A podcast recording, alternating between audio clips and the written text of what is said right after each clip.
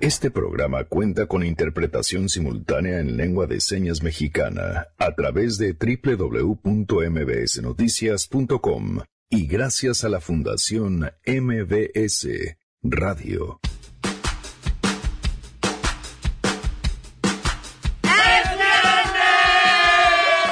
¡Tómenle a poquitos pero gritones! ¿Qué tal se oyó? Y sangre este que está aquí. Y Sergio Zurita también. Muy bien. Además, eh, nuestro club de lectura, eh, nuestro primer ministro, Tlatuani, papi de los libros, Adán Serret, estará aquí para traernos un nuevo libro este mes. Este mes en el Club de Lectura en A Todo Terreno hablaremos de un libro profundamente divertido, a la vez que es profundamente nostálgico, un libro que explora las posibilidades de ser alguien diferente, de cambiar la actitud ante la vida. Tenemos buenas noticias y mucho más. Quédense. Así, vienen a gritar, pues ya llegaron tarde. Así arrancamos a todo terreno. MBS Radio presenta A Todo Terreno con Pamela Cerdeira.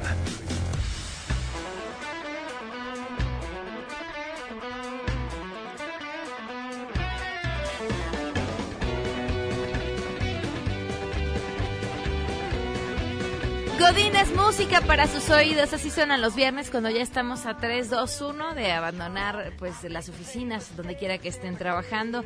Gracias por acompañarnos en este viernes 7 de junio del 2019. Soy Pamela Cerdeira y la invitación a que se queden aquí hasta la 1 de la tarde. Tenemos muchísimas cosas de qué platicar. El teléfono en cabina 5166125, el número de WhatsApp 5533329585 a todoterreno arroba mbs.com y Twitter, Facebook e Instagram me encuentran como Pam Cerdeira. De entrada, la invitación a que sean parte de este proyecto Radio para Todos. Ustedes pueden sumarse y ser parte de A Todo Terreno, importantísimo, pero además promover y ayudar a la inclusión. ¿Qué tienen que hacer? Métense, métanse, está facilísimo. Se meten a www.fundacionmbsradio.org les va a aparecer un pop-up de a todo terreno, le dan clic ahí y automáticamente les dice las distintas formas que tienen de participar. Por ejemplo, tenemos unas pulseras espectaculares de la Fundación MBS Radio que elaboran justamente personas con discapacidad auditiva que cuestan 150 pesos. Si tienen un regalito que dar, van, se meten, piden la pulsera por 150 pesos y automáticamente Fundación MBS Radio va a dar 150 pesos más. Y entonces ya tenemos 300 pesos. Y así le vamos sumando. Por ejemplo, para reconocerle su donativo a través de redes sociales, tanto de la Fundación como los míos, 200 pesos. Una selección especial de libros hecha por Janine, además libros, algunos de ellos autografiados por sus autores, 400 pesos. Y por cada cosa que ustedes elijan, Fundación MBS Radio duplica la cantidad. Y así es como, estoy segurísima, de forma muy rápida vamos a alcanzar nuestra meta. Nada más les aviso, ¿eh? Va a haber pronto, entre las cositas que estamos ofreciendo y cosotas que estamos ofreciendo, por ejemplo, una serenata con sangre azteca. ¿Se imaginan? Ahora sí, ¿eh? Caen rendidas o rendidos a quien quiera que le vayan a llevar esa serenata. Pero además no solo se llevan la serenata, sino que están ayudando, están poniendo un granito de arena en la inclusión y nos están ayudando a hacer radio para todos. La dirección www.fundacionmbsradio.org. Esa es la forma en la que tienen de participar. Y bueno, en otra información, y esta semana se cumplieron los 10 años de la terrible tragedia de la guardería ABC. Y las historias de aquellos padres que siguen buscando justicia sin encontrarla son las que nos roban y despedazan el, el corazón. Y aquí la historia justamente de una de las mamás que acudió a la cita, a la reunión con el presidente Andrés Manuel López Obrador. La información la tiene Rocío Méndez. Te escuchamos, Rocío. Muy buenas tardes. ¿Qué tal, Pamela? Pues fueron varios padres en representación de estas 49 víctimas mortales infantiles, pero sí se registró un caso peculiar con una señora y sin embargo hay que destacar que esta fue una reunión muy larga, prácticamente se prolongó por unas tres horas entre el presidente López Obrador, Andrés Manuel López Obrador, con madres y padres de estos niños fallecidos hace 10 años por el incendio de la guardería ABC. Al salir de esta reunión, quienes se quedaron, que realmente fueron todos, con excepción de la señora Lemas, nos comentaron que hubo acuerdos ya formales con el presidente de la República. Vamos a escuchar cuáles son estos en voz de Julia Escalante, mamá de la pequeña víctima mortal, Fátima Sofía. Nos vamos con un buen sabor de boca. El presidente respondió a todas nuestras demandas. Una reunión en la ciudad de Hermosillo donde ocurrió la tragedia, acceso a la justicia plena y los temas que trae ahorita la Fiscalía y también el Instituto Mexicano del Seguro Social. La justicia, la justicia, él hará justicia y eso como mamá de niña fallecida a mí me da una tranquilidad. Tengo mi fe puesta en este gobierno y espero que no nos defraude. En esta línea, Pamela Abraham Fraijo, papá de la pequeña Emilia, también víctima mortal, detalló que López Obrador aseguró que la investigación va a retomar el proyecto del ministro Arturo Saldívar, donde se establecen posibles responsabilidades de exfuncionarios en Sonora y a nivel federal. Entre ellos se mencionó a Eduardo Bush, ex gobernador de Sonora, a los ex titulares del IMSS, Juan Molinar y Daniel Caran, así como al expresidente Felipe Calderón y Marcia Matilde Altagracia Gómez del Campo, familiar de Margarita Zavala. En ese terreno vamos a escuchar las explicaciones de Abraham Fraijo. Bueno, en general creo que fue una muy buena reunión. Eduardo Burs, Caram, Calderón, Guillermo Padres, los dueños de la guardería, incluyendo a Altagracia Gómez del Campo Tonela, exonerada porque era prima directa de Margarita Zaval. Se comprometieron a revisar este tema, se comprometió a, impulsar la ley 5 de junio en todos los estados y que también se crea el reglamento en cada uno de estos. Y el tema del memorial al cual, sin chistear, dijo, el memorial va. Una de las madres efectivamente abandonó la reunión en Palacio Nacional porque se quejó de que el jefe del Ejecutivo no les había dado ni el saludo al inicio del encuentro. El resto de los papás aclararon que más bien no se permitió que hablaran abogados o intermediarios y que fueron los papás y el propio Ejecutivo Federal quienes tomaron la palabra. Al final nos comentaron que López Obrador saludó a todos los familiares uno por uno, acompañado de los titulares del INS y de la Subsecretaría de Derechos Humanos, es decir, Zoé Robledo y Alejandro Encinas. Pero esta es la inconformidad de Marta Lenas, quien abandonó la reunión una hora, poquitos minutos después de que comenzara este encuentro que te digo duró prácticamente tres horas. Escuchemos. ¿Usted es la única inconforme? ¿Por ahora? Sí. Marta Lemos, mamá de Santiago. ¿Es la primera vez que les quitan los bolsos y los celulares con algún presidente? Los celulares en otras ocasiones, pero no lo permitía yo y quise hacer las cosas en paz, pero al ver que no era posible que se expresara más que tres personas de diferentes grupos, decidí salirme porque por respeto a mi hijo y respeto a mí. Sin duda, Pamela, a veces todavía deja sin sabores. Es el reporte al momento.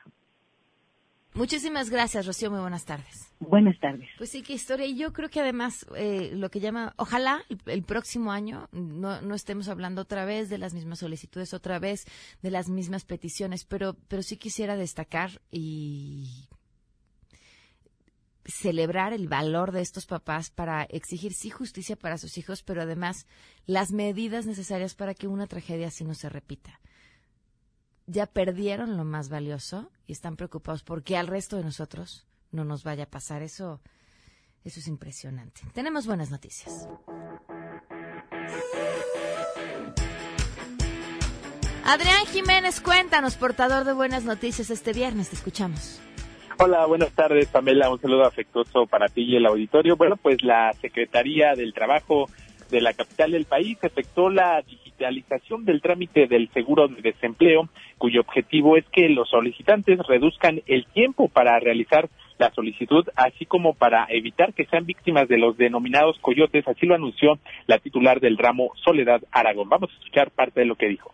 Cuando las personas acudían a las oficinas a solicitar información para este seguro o incluso ya hacer sus trámites, aproximadamente tardaban en la oficina entre 40 y 60 minutos. Con esta simplificación tardarán entre 10 y 12 minutos. Entonces estamos teniendo un impacto de reducción del 70% en el tiempo del registro. Con esta digitalización se elimina la intervención de personas que operaban como intermediarios, lo que comúnmente se les llama coyotes. En conferencia de prensa, la funcionaria dijo que con esta medida también se disminuye de cuatro a dos el número de visitas físicas que el ciudadano tiene que hacer a las oficinas de la dependencia. De igual forma, resaltó que mediante la digitalización se reduce en un 43% los costos para los beneficiarios, quienes además de invertir tiempo, gastaban en pasajes, en copias o en la impresión de documentos como actas de nacimiento, entre otros. En tanto, la jefa de gobierno, Claudia Sheinbaum, precisó que el seguro de desempleo se entrega solo por un periodo de seis meses en el que mes a mes el beneficiario recibe 2.568 pesos. Asimismo, la mandataria capitalina destacó que este año se destinaron 80 millones de pesos más de presupuesto para este programa. Escuchemos. Esa es la, la noticia de hoy. El seguro de desempleo pasó de 500 a 580 millones. Se van a beneficiar 50 y 52.443 personas. Es un seguro de seis meses de 2.568 pesos y se simplifica completamente el trámite para poder acceder comentar, Pamela Auditorio, que la meta del gobierno capitalino es entregar en este 2019 227 mil apoyos a más de 52 mil personas. Cabe señalar que para obtener el seguro de desempleo, el interesado debe ingresar a la página www.tramites.cdmx.gov.mx. Ahí realiza la solicitud donde se ingresa información personal, se genera un folio y se da un seguimiento a través de Internet. El periodo entre el inicio de este trámite y la entrega del apoyo es aproximadamente de entre 10 a 15 días. También el auditorio es la información que les tengo. Muchísimas gracias, muy buenas tardes. Buenas tardes. Vamos a una pausa y continuamos a todo terreno. En unos momentos, en A Todo Terreno. Hoy todo será distinto. De eso nos viene a platicar Adán Serrat. ¿Qué opinas de la decisión del gobierno de mandar 6.000 miembros de la Guardia Nacional a la frontera sur de nuestro país? Creo que enviar 6.000 elementos de la Guardia Nacional a nuestra frontera sur es el peor error que puede cometer en este momento el presidente de la República. ¿Por qué? Porque nos estamos convirtiendo en la policía fronteriza de Trump. Somos un muro entonces y eso no puede ser permisible. Está bien que se resguarde la frontera sur de nuestro país, pero el gobierno debe de emitir un comunicado que no se recibirá en nuestro país a ningún indocumentado de manera ilegal. Regresamos a todo terreno. A todo terreno con Pamela Cerdeira. Continuamos. Adán Serret. Adán Serret. Líder, gurú, presidente, Tlatuani. El mero mero del club de lectura de A Todo Terreno. A ver, Adán, en ningún ¿En lado. dónde? Debo decirlo que en ningún lado y a veces tengo que mentalizarme como estrella de rock para salir de aquí y no salir con el ego muy inflado. Después de eso, no, pero en serio sí, eh, eh, es una super presentación. Muchas Más gracias. mereces, más mereces. Muchas gracias, estamos como halago tras halago. Eh, bueno, fíjate que el libro que se me ocurrió para este mes es un libro muy interesante eh, de María Semple, una escritora norteamericana. Ella escribe muchos guiones para, para series de televisión. Y esta es eh, su tercera novela, ha sido muy exitosa con otras anteriores, y se llama Hoy todo será distinto en Alianza Editorial. Es un libro que, que me gustó muchísimo porque creo que refleja absolutamente eh, la vida del presente, o al menos la mía, que es, eh, si, si en el libro anterior habíamos eh, pensado que si, hubiera, si existiera una máquina de la felicidad, funcionaría, la utilizaríamos, es lo que queremos. Y se trata un poco este libro de hoy, todo será distinto, con una mujer que se levanta y justamente empieza y termina con algo así un poco como de superación personal, que donde dice, bueno, tengo que ser una mejor persona, porque en teoría, digamos, todos sabemos exactamente qué es lo que tendríamos que hacer, ¿no? Hacer ejercicio, comer bien, ser una buena persona con la gente con la que convivimos. Sin embargo, se atraviesa algo que siempre es la vida, ¿no? Como que eh, nunca podemos llevar a cabo al 100%, no sé si para bien o para mal, lo que queremos hacer. Y así este libro se trata de una mujer, eh, digamos, no sé, de 40 años más o menos, que tiene un hijo, tiene un esposo, tiene una vida con ellos absolutamente normal.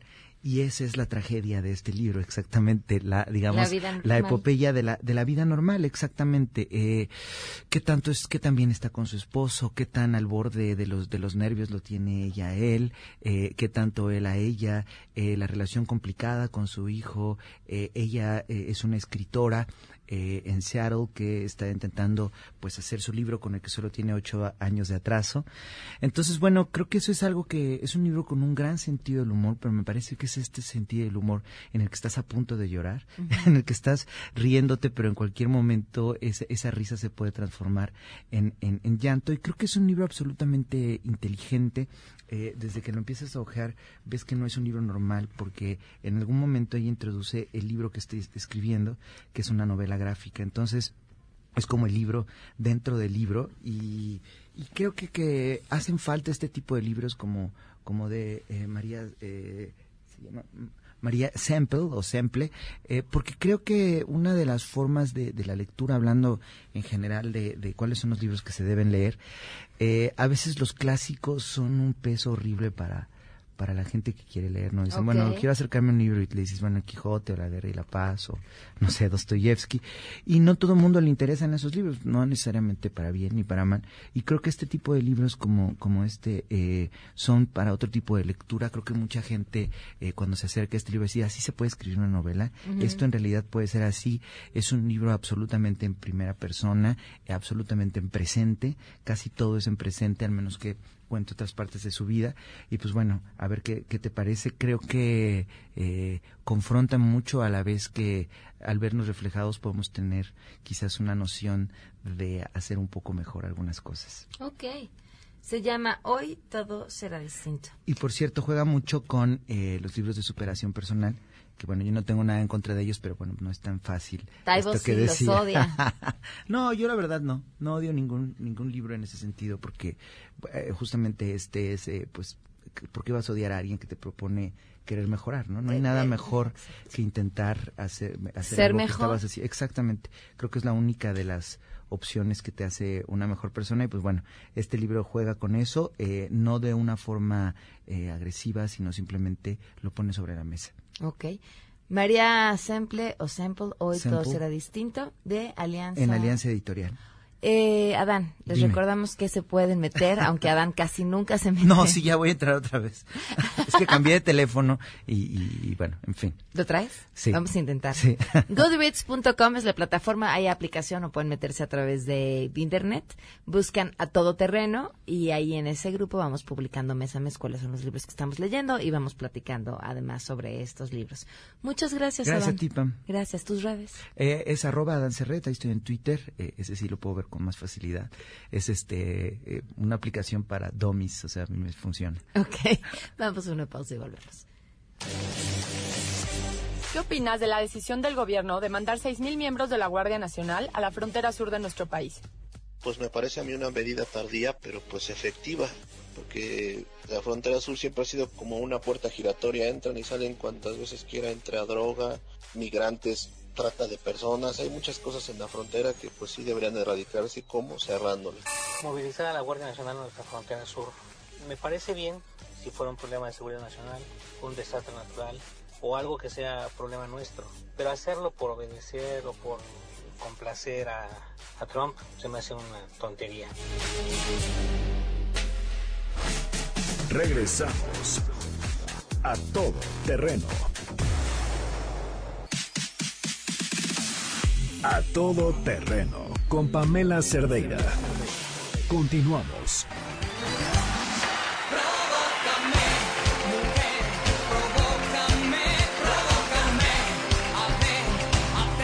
Janine, ¿dónde estás? Perdón, es que Graciela, se mejor conocida como la tía Grace, se apoderó de los controles. Neto, no le permitas eso, Chayán. Así nos vamos, ¿eh? Vamos a hacer viernes de venganza. El próximo viernes me van a aguantar todos con pura Paquita la del barrio. Para que vean lo que se siente. Me estás oyendo, inútil. no es cierto. ya en temas más serios. Nos acompaña la doctora Erika Aguilar de la clínica Bellen Health. ¿Cómo estás? Bien, muchas gracias, Pame. Un gusto estar aquí. Ellos son los creadores de la técnica de microsucción lipolítica. Ya nos estuvo explicando aquí hace poco de qué se trata, pero recuérdanos por la gente que no lo haya podido escuchar. Ok, es una técnica médica mínimamente invasiva. Nos ayuda a disminuir de 7 a 10 centímetros en una sola sesión. Se ven los resultados entre la cuarta y la sexta semana. ¿Cómo se hace?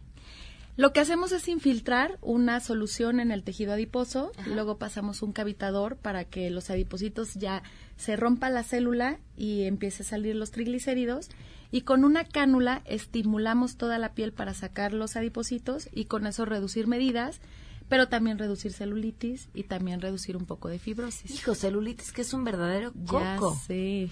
¿En cuántas sesiones reduces la celulitis? Digo, sé que depende del tamaño. Depende del tamaño, pero con una sesión de microsucción llegamos a reducir un 40% la celulitis. Wow. ¿Y no tiene ningún efecto secundario o que tengas que tener reposo después de la sesión o sí? De hecho, no, es un tratamiento mínimamente invasivo. Lo hacemos hoy en consultorio, nos tardamos dos horas y media y el paciente está trabajando a las dos horas y media, se puede ir, al otro día puede hacer ejercicio sin ningún problema. ¿En qué partes del cuerpo te lo puedes hacer? Mira, lo podemos hacer en papada, lo podemos hacer en brazos, lo podemos hacer en chaparrera, lo podemos hacer en abdomen, en espalda alta, en espalda baja, justo en estos gorditos en espalda baja que es muy Las difícil bajar. del amor le Así llaman. es, que es muy difícil de bajar con, con ejercicio y así. Eso lo podemos bajar perfectamente bien con una microsucción lipolítica. ¿Y qué pasa con la piel después de que eso se va saliendo? Lo que hicimos, o sea, esta, esta técnica, que somos los creadores de esta técnica, la hemos ido como renovando con cada año. Entonces, cuando metemos la cánula, estimulamos la piel y hacemos que la colágena llegue a ser un poco de fibrosis, una fibrosis controlada, y lo que hace es retraer un poco el tejido. Porque si no, vaciaríamos la piel y entonces quedaría un poco flácido el abdomen. De- o sea, no podemos quitar la flacidez que sea ya muy avanzada, pero cuando hacemos ese procedimiento hacemos que se retraiga un poco la piel y entonces ya no se ve tan colgado. Wow. Oye, y venías a platicarnos, además de esto, bueno, del rejuvenecimiento facial. es Así que nos es. trae promociones padrísimas para las dos cosas, Ya pero sé. platícanos primero del rejuvenecimiento. Ok, bueno, les digo el teléfono que la vez Bueno, va. pasada todo el tiempo me estuvieron preguntando es 5604-9007. Y pues bueno, vamos ahora a la técnica de rejuvenecimiento. Hemos escuchado muchísimo, oímos en muchos lados del rejuvenecimiento. Lo que tenemos ahora, que son técnicas nuevas, que son códigos médicos que se llaman MD Codes, le preguntamos al paciente, ¿cómo quieres verte? ¿Menos cansado? ¿Menos triste? ¿Menos arrugado? Este, pues obviamente más joven. Entonces, dependiendo de eso, hacemos todo el tratamiento, porque antes nos decían, no, es que tengo esta arruga, ¿me la puede rellenar? Y solo rellenábamos la arruga o solo, quita, o solo quitábamos las arrugas, pero no nos dedicábamos bien a hacer como un rejuvenecimiento en toda la cara. Entonces, utilizamos varios procedimientos, o sea, utilizamos toxina botulínica, utilizamos fillers, utilizamos enzimas, utilizamos varias cosas para que realmente el paciente se vea diferente. Ok. Y no sé si hayan visto, ¿no? Luego quitábamos las arrugas, quitábamos los surcos, pero la piel no estaba como muy hidratada, no se veía de acuerdo a, las ya pocas arrugas que tenía. Así es. Entonces ahora lo que hacemos es poner estimuladores de la piel, pero lo más importante es eso, porque el paciente llega y dice, bueno, quiero verme más joven o quiero verme más perfilado. Ahorita hay técnicas padrísimas con ácido hialurónico, nos tardamos 20 minutos en el consultorio.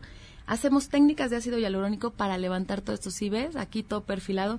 Ya le enseñaré a Pamela cómo tenía la piel. Ok.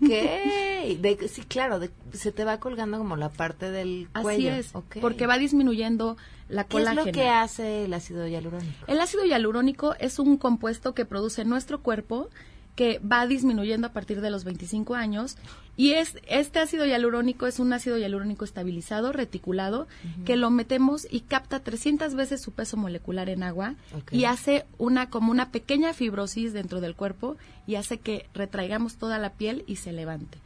Por eso le decimos al paciente, ¿cómo quiere verse? Menos cansado, No, pues todas. menos triste, No, todas. ¿Estás de acuerdo? Sí, claro, menos cansado, menos triste, la piel más fresca, más joven. Y ya les haces un paquete adecuado a su necesidad. Claro, o sea, eso es importante. No nos somos, decimos, ahora somos arquitectos del rostro. Antes, pues era como, no sé, no nada más quitar arrugas, los surcos, pero ahora somos arquitectos. O sea, levantamos y reposicionamos todos los tejidos para que sea un rejuvenecimiento facial. Una, una parte importante cuando uno decide hacerse una modificación en el cuerpo que implica procedimientos por más mínimos que sean, eh, la seguridad de Así que es. estos productos no te puedan causar algún daño. Eso es muy importante, o sea, cuando vamos con un médico especialista, ¿qué tenemos que hacer? Por ejemplo, en Bell Health siempre estamos a la vanguardia de los productos que estén certificados por la COFEPRIS, que estén certificados por la FDA y tener productos de los mejores para que duren más tiempo y el paciente no tenga ningún efecto adverso. Recuérdanos el teléfono. 5604-9007. Ahora, les dije que traía promoción. ¿Cuál es? Así es. Bueno, tenemos una promoción. Las 10 primeras personas que hablen les vamos a dar la valoración gratuita y en el tratamiento de microsucción lipolítica y rejuvenecimiento facial el 10%. Perfecto. ¿Otra vez el número? 5604-9007. Y apúrense porque luego, luego la bronca que encuentren cita. Yo les recomiendo que llamen ahorita para que no se les vaya del tiempo. Muchísimas gracias. Gracias a ti, Pamela. Que estés muy bien. Vamos a una pausa y volvemos. ¿Qué opinas de la decisión del gobierno de mandar 6.000 miembros de la Guardia Nacional a la frontera sur de nuestro país? López Obrador parece la chimoltrufia, como dice una cosa luego dice otra. Había señalado que no haría el envío de la Guardia Nacional a la frontera para no dañar a los migrantes y ahora está haciendo lo que Donald Trump quiere que haga. Ahora sí que le estamos haciendo el trabajo sucio al tirano y pues eso demuestra que López Obrador no tiene palabra y no tiene argumentos para poder hacer una negociación seria con Donald Trump. Yo considero que el que estén mandando 6.000 elementos de la Guardia Nacional a proteger las fronteras ahora es básicamente para aparentar que están trabajando para detener la inmigración. Al final de cuentas, es un tanto contrario a lo que había dicho la, la Secretaría de Gobernación, donde dijo que en cinco días habían solucionado el problema de los migrantes, que este era el resultado de lo que era la 4T. Vaya cosa. Regresamos a todo terreno. A todo terreno con Pamela Cerdeira. Continuamos. Ladies and gentlemen, señoras y señores, ha llegado el momento de presentar con orgullo el galardón a lo más selecto de la semana. Los premios de la semana en A Todo Terreno.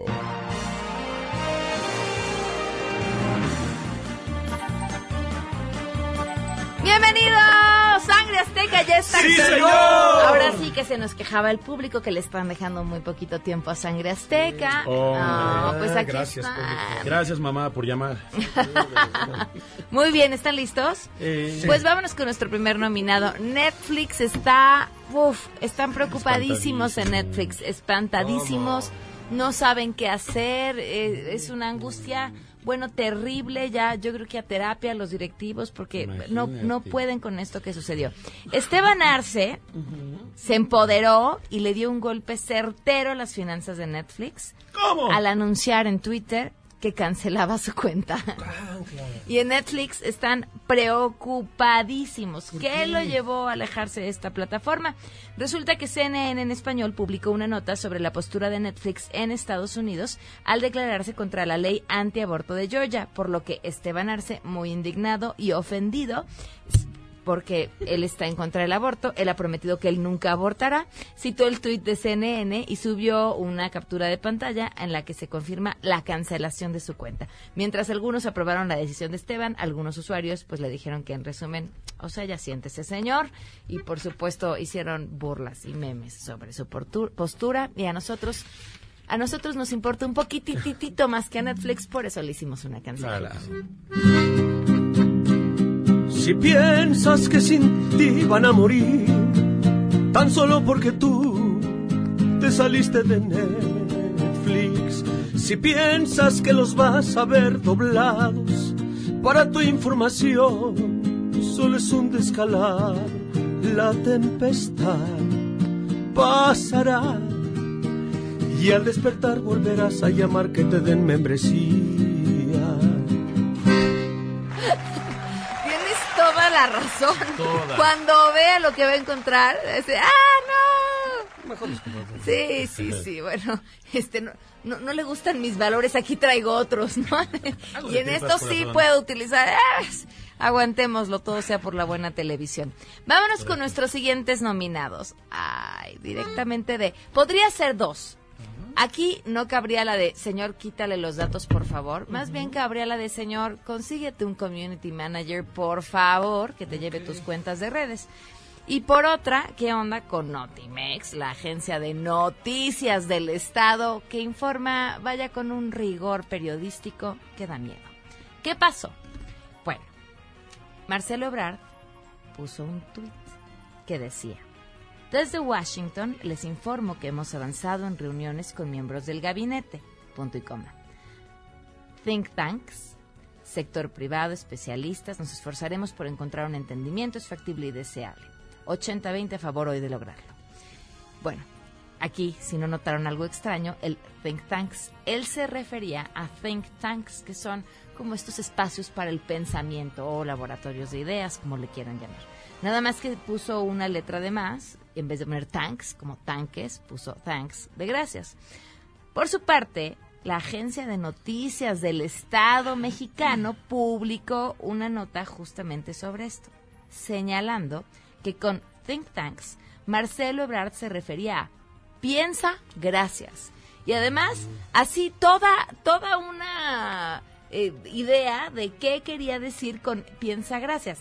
Dice, el canciller mexicano precisó con las palabras en inglés think tanks, piensa gracias, refiriéndose a que las autoridades estadounidenses piensen bien lo que más les convenga para ambos países. Gracias. ¿Qué onda? La agencia de noticias del Estado. Por supuesto, la Notimex. Think tanks. Como nadie lo ha escrito, como nadie escribirá. Yo lo miro y no lo entiendo y nunca le entenderé. Lo pienso, agradezco, luego escribo. Tanks, así lo entenderá. No crean que son solo palabritas que se escriben, nada más. Yo escribo tanto, tanto que aunque el texto en inglés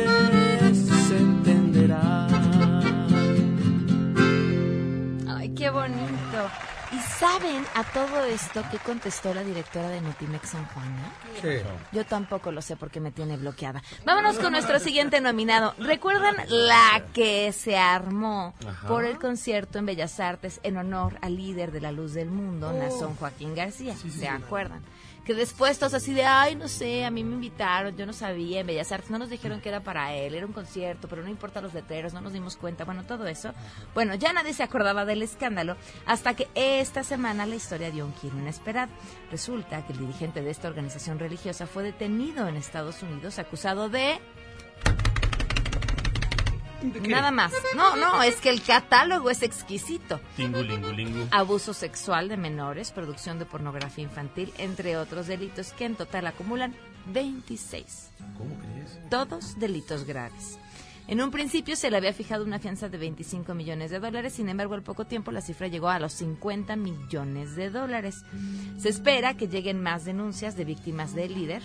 Eh, uno, dicen eh, el fiscal general de California, a uno no le hace esto a niños y adultos, uno no se oculta detrás de algún velo religioso. La comunidad se ha congregado a rezar, pues ya a estas alturas que te queda, Claro. y han dicho que no será de la luz del mundo de donde venga el dinero para pagar la fianza de este señor. Órale, ahora sí, agarraron al señor. ¿Qué le vamos a cantar? Claro que sí. Se hizo un homenaje en Bellas Artes para ti y ahora los gringos te andan buscando. Yo no sé qué pasa, mucho menos que decir. Esta situación es un gran lío. Dime qué pasó, no son porque de la aprehensión. Recuerdo tantas dichas compartidas. Qué pasó, Nazón, contesta por favor. Si es que es así o te quieren incriminar. Ay, qué bonito, Sangre Azteca. Vámonos con nuestra siguiente nominación. Ahora nos vamos derechito hasta la CONADE, donde ¿qué hacemos si tenemos que reducir presupuesto, si no nos alcanza la lana, si decidimos que no le vamos a pagar? ¿Qué acusamos? ¿Qué acusamos? Piensa rápido. No sé. Que había... ¿Qué? Dame una C. De- Dame una O. No. Dame una R. Eh, dos R's. ¡Corrupción! Ah. Claro, claro, claro. Bueno, esta semana fue señalada, por supuesto, la CONADE por la reducción del monto de becas para los atletas de alto rendimiento. En un comunicado, la comisión señaló que el ajuste fue por inconsistencias que encontraron en deportistas que ya no estaban activos o que no cumplían con los resultados que la normatividad indica y que aún así continuaban recibiendo el apoyo.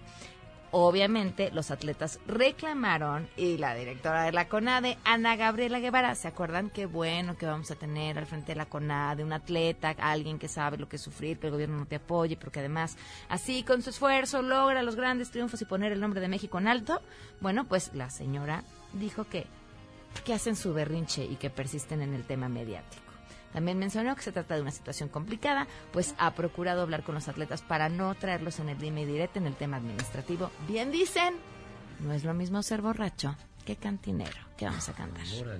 qué fuerte. En la quien ya no conoce lo que se está hablando allí. Andan ordenando un asuntito y que no se le ve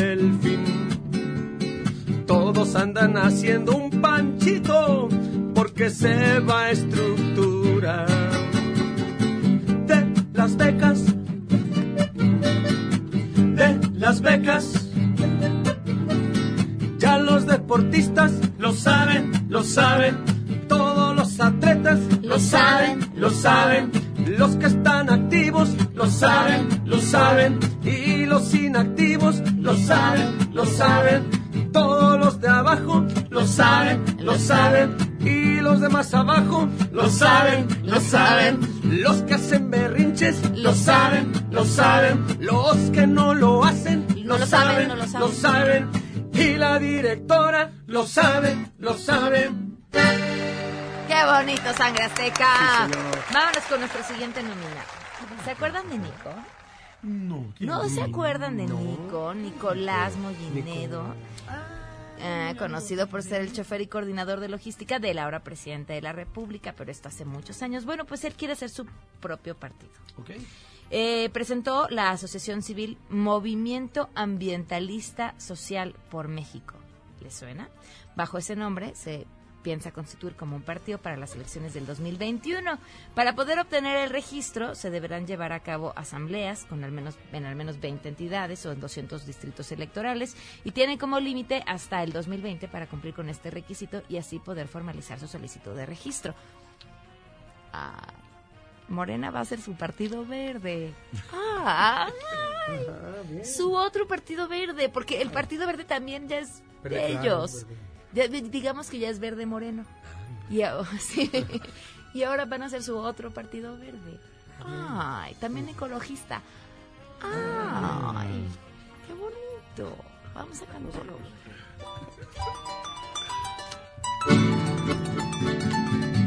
Él viene manejando un partido ambiental. El nuevo candidato se llama Nicolás. Él viene de la escuela de López Obrador. El nuevo candidato que tanto lo llevó. Colás, Colás, Colás y Nicolás. Tiene mucha gente, seguro ganará. Si quieres, si puedes, si no pasa nada.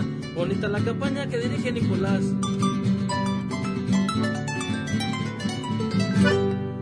Ay, chicos, ningún chile les embona. Ah. No lo dije yo, no lo dije yo, no lo dije yo, no lo dije yo. Ya lo escuché antes. Lo dijo el secretario de Salud en Veracruz y lo vamos a escuchar. Y por toda la razón estaba la demanda popular. Lleguen los benditos medicamentos, ah, ahora, ¿a dónde los compró? La verdad, este, como ciudadano yo lo diría, este, diría por el no, no les embona ningún chile. Ninguno. Ninguno, este... No, no, no, Vamos a, vamos a cantar, ¿no? Claro que sí, con todo gusto.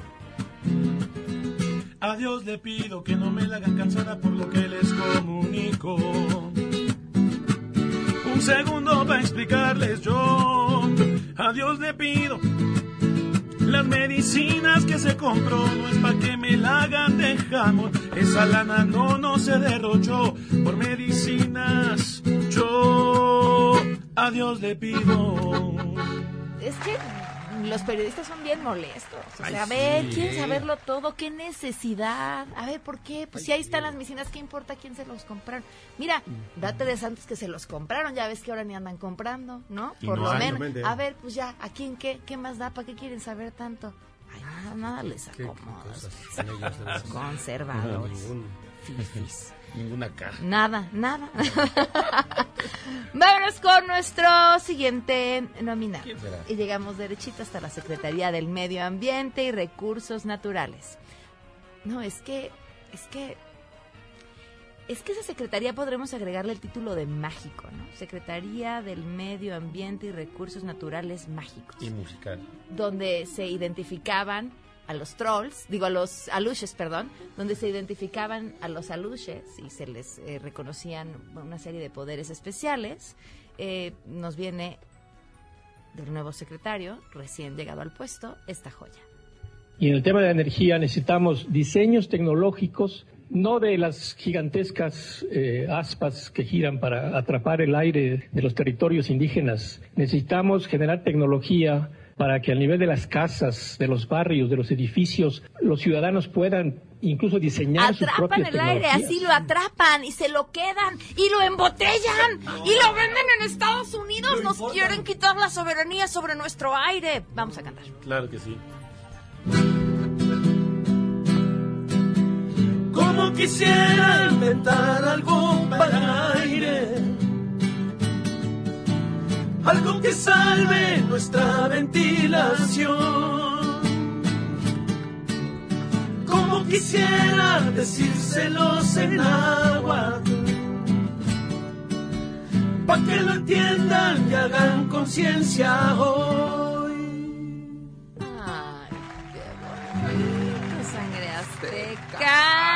Vámonos con nuestra última nominación. No sé si ahora tiempo nos dio, nos fuimos tranquilitos y tal. Bueno, pues seguramente se acordarán la controversia que se armó esta semana por la iniciativa del uniforme neutro. De hecho, tengo aquí en mis manos la circular que les voy a compartir, porque yo creo que es importante. Aquí hablamos acerca del tema. Se trata de una circular eh, enviada a los directores y representantes legales de las escuelas de educación básica públicas y privadas en la Ciudad de México. Y dice, el compromiso de esta administración con la equidad de género y la igualdad sustantiva debe reflejarse en nuestras acciones cotidianas. Este es el caso del uso del uniforme escolar que tradicionalmente había tenido una división de género, derivado de una interpretación tradicional del numeral 44 de la Guía Operativa para la Organización y Funcionamiento de los Servicios de Educación Inicial, Básica, Especial y para Adultos de las Escuelas Públicas de la Ciudad de México 2018-2019. Por lo anterior, a partir de esta fecha, en las escuelas de educación básica públicas y privadas de la Ciudad de México, el uso de falda o pantalón será de libre elección y en ningún caso se va a poder restringir dicha disposición. Así de sencillo. Eso era todo. Pero claro, ¡ay! Van a obligar a los niños a ponerse falda para ir a las escuelas. Perversos de la ideología de género. Quieren acabar con el ser humano. Nos van a hacer gays a todos. ¿ya? Bueno, se hizo la polémica. Y, insisto, y lo dije en ese momento. Eh, los medios de comunicación tuvimos una gran responsabilidad, porque sí algunos encabezados compartían esto como, ahora los niños van a usar falda para ir a la escuela. No, ahora los niños y las niñas van a usar lo que les dé la gana para ir a la escuela. Esa era la información. Pero pues claro, estaba mucho más vendedor de otra forma. Entonces, entonces, que le preguntan al secretario de Educación Pública qué opina sobre esta medida. Y responde, en ningún momento señalamos, ni mi persona, ni el documento, nada que fuera dirigido a los niños. La propuesta va dirigida a las niñas. Lo único que hicimos fue decir el uniforme va a constar también de pantalón para las niñas. Eso es lo que se apoyó. Yo les acabo de leer lo que dice el documento. Y no, no corresponde con lo que dice el secretario. Vamos a cantar. Claro que sí. El cambio de uniforme llama la atención. Se va metiendo dentro de la imaginación, neutral o con vestido, con pantalón o con falda, igual llaman la atención. Que más quisiera que fueran vestidas con mucha neutralidad. No importa tanto, y esa es toda la verdad. Aunque le hayan cambiado el uniforme pasado. Yo solo sé que no las dejaré de ver. ¿Pensaste que ya no ibas a ver falas nunca. ¿Cómo, cómo, cómo? No, no, nada. Muy bien, Sangre Azteca. Oigan, eh, es, es que de verdad, toda esta discusión a mí me, me llama muchísimo la atención, respetando y entendiendo que hay mucha gente sumamente conservadora que está llena de miedos, pero me llama la atención el terror que la gente le tiene a la libertad. Eso es, puff, impactante. Eh, bueno, Sangre Azteca, si el público quiere que le canten al oído. Eh, nos pueden encontrar en redes como Contrata ya. Grupo Sangre Azteca, Facebook, Twitter, Instagram. Solo búsquenos como Grupo Sangre Azteca y ahí estaremos. Muy bien, chicos, gracias. Y de esto se hablará en las próximas horas. A todo terreno. Sheila, muy buenas tardes. ¿Qué es esta cocina? Hola, Pa. Muy buenas tardes a ti y al auditorio. Pues el presidente López Obrador encabezará esta tarde en Los Cabos la primera cumbre de alcaldes de América del Norte. Y mañana, por supuesto, a las 5 de la tarde, la cita es en Tijuana para este acto de unidad al que convocó para intentar frenar la imposición de aranceles el próximo lunes. Mientras tanto, en Washington continúan las negociaciones de la delegación mexicana en el Departamento de Estado. Y hace apenas hace unos minutos el presidente Trump ya volvió a, tu- a tuitear, dice que hay un buen chance, así lo dijo, de que se llegue a un acuerdo con México, pero si empezamos a comprar inmediatamente productos de la granja y agrícolas a grandes niveles. Si no, el lunes empezará la imposición de aranceles. O sea, agua. Perdón. o sea, ya O le sea, subió otra rayita. mucho huevo, ok. Eh, sí, Eh, eh, básicamente. Estaremos muy atentos en las próximas horas. Pablo. Muchísimas Gracias. gracias, Sheila. Nos vamos. Se quedan en mesa para todos que tengan un excelente fin de semana.